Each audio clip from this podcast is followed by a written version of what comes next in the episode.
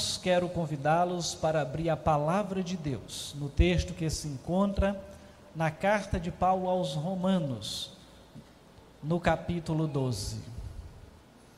Carta de Paulo aos Romanos, capítulo de número 12. Carta de Paulo aos Romanos, capítulo 12, versículos 1 e 2 diz assim: Rogo-vos, pois, irmãos, pelas misericórdias de Deus, que apresenteis o vosso corpo por sacrifício vivo, santo e agradável a Deus, que é o vosso culto racional. E não vos conformeis com este século, mas transformai-vos pela renovação da vossa mente, para que experimenteis qual seja a boa, agradável e perfeita vontade de Deus. Santíssimo Deus, obrigado pela tua palavra. E agora fala aos nossos corações nesta noite conforme o teu querer. Em o nome de Jesus. Amém.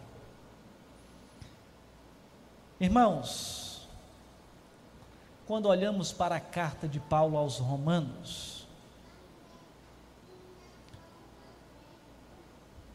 do capítulo 1 ao capítulo 11, Paulo aborda o sacrifício que Cristo fez por nós na cruz, como a prova da misericórdia de Deus. E agora ele começa a falar sobre o sacrifício que devemos oferecer a Deus como prova da nossa gratidão a Ele, não como necessário para a salvação, mas como prova da nossa gratidão a Ele. Até o capítulo 11, Paulo tratou da doutrina, agora ele trata de uma questão ética. Ele passa da teologia sistemática, se fôssemos colocar nesses termos, para a prática dessa teologia. E vamos então perceber que alguns comentaristas que abordam esse texto afirmam que a Bíblia ela nunca ensina uma doutrina sem torná-la prática.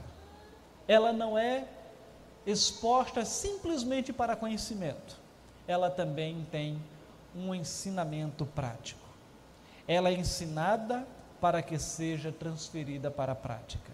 E Paulo repetidamente apresenta uma exposição doutrinária e em seguida uma prática, uma exortação, interligando ambas exposições. E assim o que é que nós vamos perceber? É que no capítulo 12 Paulo foca a sua atenção nos relacionamentos. Relacionamento com Deus, relacionamento conosco, relacionamento com o próximo e relacionamento até com os nossos inimigos, com os nossos adversários. E uma vida transformada, ela tem relacionamentos transformados. Não podemos amar a Deus e odiar nossos irmãos. Não podemos ter um relacionamento vertical, um relacionamento correto com Deus, se os nossos relacionamentos horizontais, eles estão com alguma dificuldade. Ou seja, o relacionamento com as pessoas à nossa volta.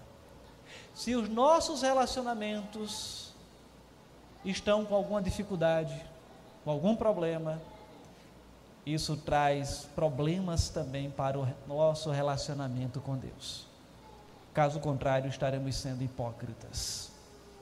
Perante o exposto, Hoje eu gostaria de tratar do primeiro relacionamento, que é o relacionamento com Deus. O relacionamento que nós devemos desenvolver com Deus. Trazendo como tema, resetando o nosso relacionamento com Deus. Resetando o nosso relacionamento com Deus. O que é resetando? Quem utiliza muito as máquinas sabe disso, né, Manassés? Você está reiniciando um processo, reiniciando um computador. Às vezes ele trava e você tem que apertar lá no botão para poder resetar, tem que dar um comando. E eu, então o que eu quero trazer é justamente nesse primeiro domingo de 2022 para refletirmos sobre como temos desenvolvido nossa vida cristã. E em sendo necessário, resetarmos, recomeçarmos o nosso relacionamento com Deus. Algo que penso eu, a gente precisa talvez repensar todos os dias. Mas em especial nesse dia, eu quero trazer algumas instruções da palavra de Deus. Paulo ele observa que Cristo entregou seu corpo na cruz como sacrifício substitutivo e morreu por nós, desconstruindo todas aquelas é, vítimas sacrificiais que eram os animais lá no altar do sacrifício. E agora devemos entregar nosso corpo como sacrifício vivo a Deus, como nosso culto racional. E Paulo roga pelas misericórdias de Deus, ou seja, com base no que Deus fez por nós, a gente possa apresentar o corpo como sacrifício vivo, santo e agradável a Deus. Reverendo Hernandes, citando John Stott, ele diz que não há motivação maior para uma vida de santidade do que contemplar as misericórdias de Deus. No Novo Testamento, se a teologia é graça, a ética é a gratidão, é o que ele diz. E assim, pelo exposto até então, podemos resetar o nosso relacionamento com Deus, em primeiro lugar, consagrando os nossos corpos. Como é que a gente pode resetar o nosso relacionamento com Deus? Em primeiro lugar, consagrando os nossos corpos ao Senhor. Repito o texto que já foi lido, Rogo-vos, pois, irmãos, pelas misericórdias de Deus, que apresenteis o vosso corpo por sacrifício vivo, santo e agradável a Deus, que é o vosso culto racional. O apóstolo usa o verbo rogar, que no texto original seria uma palavra chamada paracaléu, que mescla súplica e autoridade. E a razão pela qual Paulo roga aos crentes judeus e gentios com esse tom de autoridade é porque Deus já lhe havia demonstrado sua imensa misericórdia. E o termo apresentar neste versículo significa apresentar de uma vez por todas. Paulo ordena uma entrega definitiva do corpo ao Senhor, como os noivos se entregam ao outro na cerimônia de casamento. E esse sacrifício é descrito como vivo, contrariando os sacrifícios do Antigo Testamento, cuja vida era tirada antes de ser apresentada sobre o altar, eram sacrifícios mortos. E como santo, isto é, consagrado, separado e reservado para o serviço de Deus e agradável a Deus.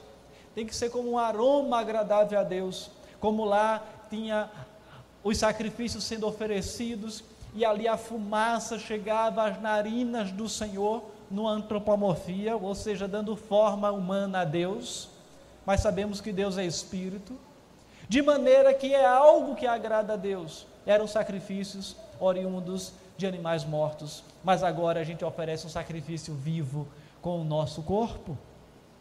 A sociedade do presente, ela idolatra o corpo. As academias de ginásticas estão lotadas gastamos rios de dinheiros com cosméticos, cultuamos a beleza e também a força. Isso não quer dizer que não devemos cuidar do nosso corpo. Sim, cuidar é uma coisa, cultuar é outra. Devemos cultuar somente a Deus. A palavra de Deus, entretanto, nos ensina a cultuarmos a Deus por meio do nosso corpo. Se vamos cuidar do nosso corpo, é cuidar para que de maneira honre ao Senhor, porque Ele é santuário do Espírito Santo, porque Ele habita no nosso corpo. Assim, agora devemos oferecer nosso corpo como um sacrifício vivo, santo e agradável a Deus. Não oferecemos mais um cordeiro morto no altar, um animal morto ali no altar, mas sim o nosso corpo. Nosso corpo, ele não é um túmulo como pensavam alguns filósofos gregos. Ele é o templo do Espírito Santo, a morada do Deus Altíssimo. Ele foi comprado por um preço impagável e devemos então glorificar a Deus com aquilo que nós temos.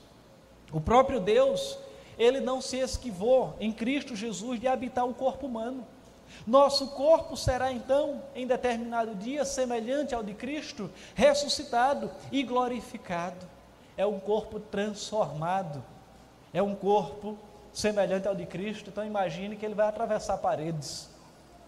Quando Cristo se apresentou ali no meio dos discípulos, é um corpo não mais sujeito ao pecado é um corpo não mais sujeito à doença, não mais sujeito à morte.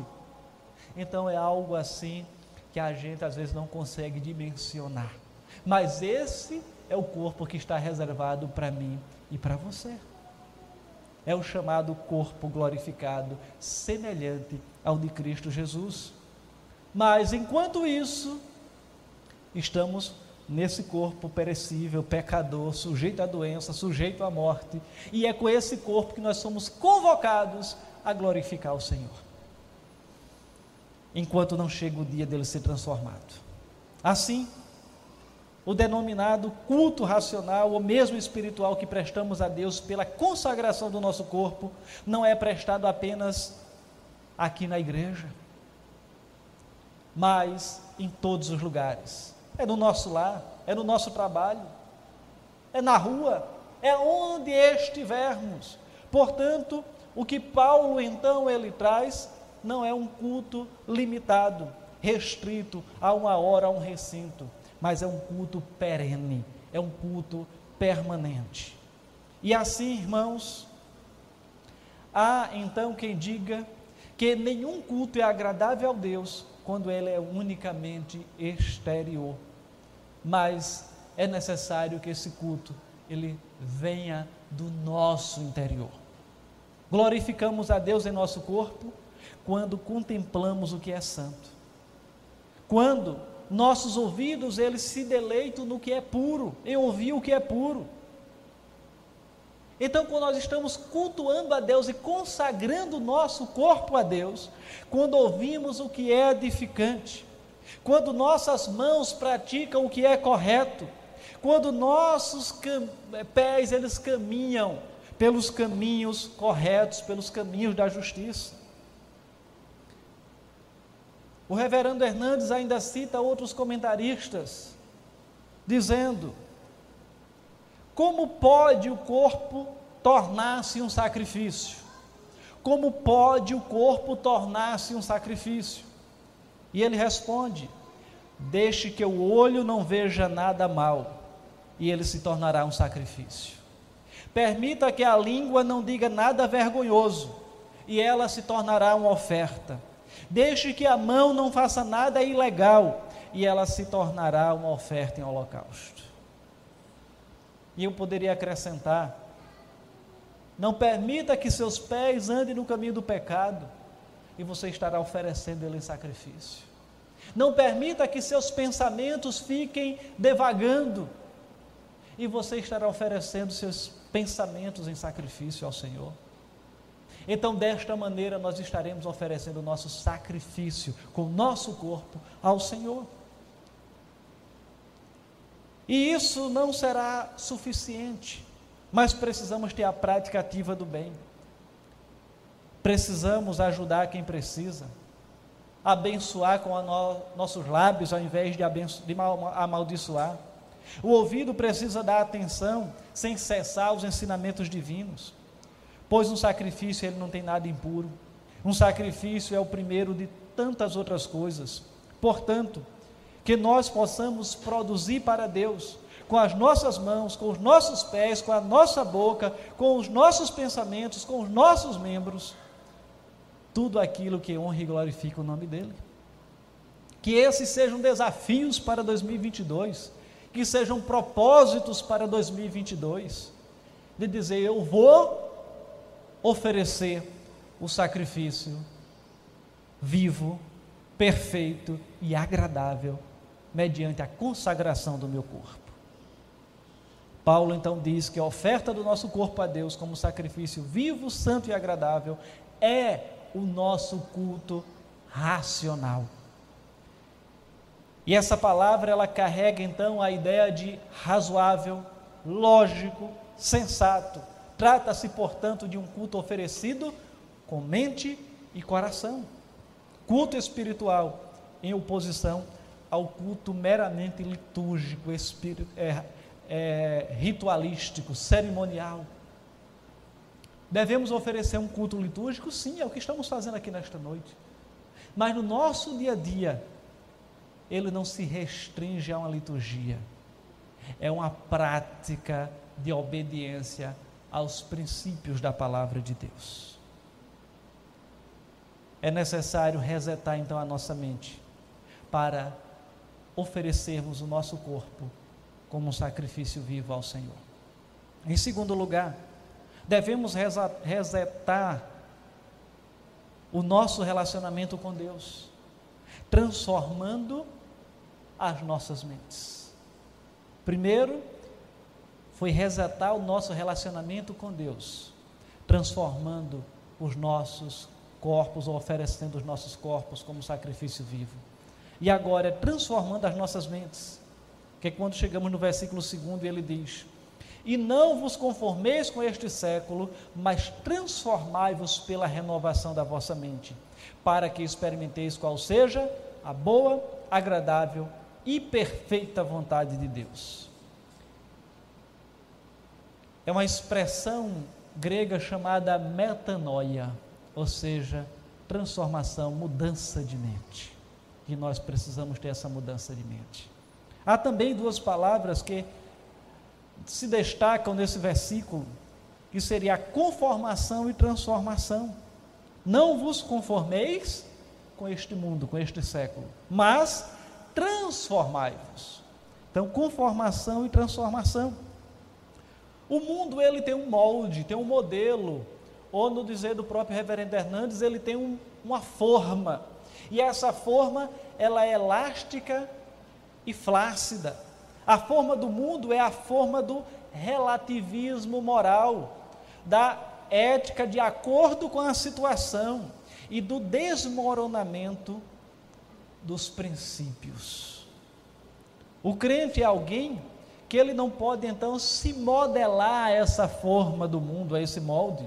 Não se amolda ao esquema do mundo, mas se transforma pela renovação da sua mente. O molde ou a forma do mundo, ele é algo que muda todo dia. Em vez de entrar nessa forma, nesse molde, para sermos adequados a ela, nós devemos ser transformados de dentro para fora, de dentro para fora, pela renovação da nossa mente, para nos adequarmos à palavra de Deus. No lugar de viver pelos padrões de um mundo em desacordo com a palavra de Deus, os crentes eles são desafiados a deixar que a renovação de sua mente pelo poder do Espírito Santo transforme a sua vida, adequando-a à vontade de Deus. E nas palavras também de um determinado comentarista, não devemos ser como o camaleão que assume as cores daquilo que o cerca. Ah, não, eu estou com a turma aqui que pensa desse jeito, então vou pensar como eles. Ah, eu estou com a turma que age desse jeito, eu vou agir como eles. Ou seja, é se adequando com o que está à sua volta. Não. Muitas vezes teremos que enfrentar dificuldades, desafios, mas adequar a nossa vida à palavra de Deus. O cristão, então, ele não deve adotar o padrão exterior e passageiro deste mundo, mas ser transformado em sua natureza íntima. Paulo, então, vai usar, segundo os comentaristas, duas palavras para a forma, que seria no termo original esquema em referência a uma forma que muda todo dia, e morfe, em alusão a uma forma imutável. Esquema significa aparência exterior, e morfe seria a essência, o interior. De forma que a tradução aqui é transformar, é o mesmo traduzido por transfigurar, conforme Mateus 17, 2. E em nossa língua equivale justamente aquela palavra que ocorre entre a lagarta e a borboleta, a metamorfose. E não é ser uma metamorfose ambulante, ou ao mesmo tempo é. É a gente se transformar cada dia, adequar a nossa vida à palavra de Deus, onde quer que estejamos. Assim, o crente não deve se conformar com o mundo, porque a forma do mundo, ela muda todo dia.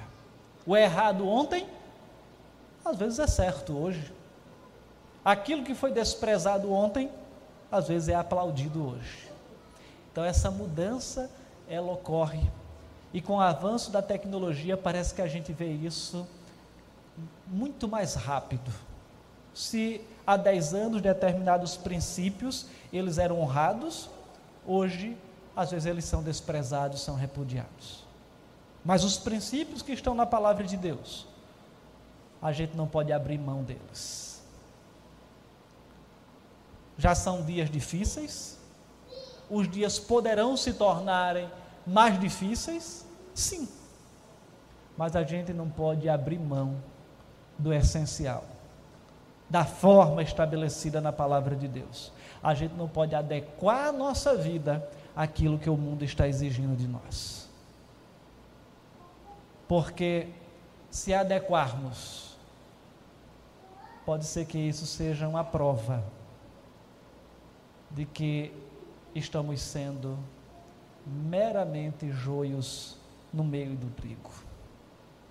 Então somos desafiados a ter a oferecer o nosso corpo como um sacrifício vivo ao Senhor e a transformarmos as nossas mentes para que experimentemos qual seja a boa, agradável e perfeita vontade de Deus. Precisamos seguir um modelo absoluto em um mundo relativizado. Que esse modelo, ele é um modelo permanente. Esse é o modelo de Jesus. Ele é o padrão. Um padrão elevado, sim, mas precisamos seguir o padrão de Jesus. Difícil de alcançar, sim. Só alcançaremos quando Jesus voltar, mediante a transformação que teremos, mas enquanto isso, a gente precisa cada dia estar se aproximando desse padrão. Às vezes a gente se afasta um pouquinho, mas se aproxima de novo, e são os altos e baixos da vida cristã. É um tempo de peregrinação até o dia que Jesus haverá de voltar. Dias difíceis? Sim, mas felizes em Cristo Jesus. Sou feliz com Jesus, conforme nós cantamos. Deixa eu abrir ele aqui de novo, 108.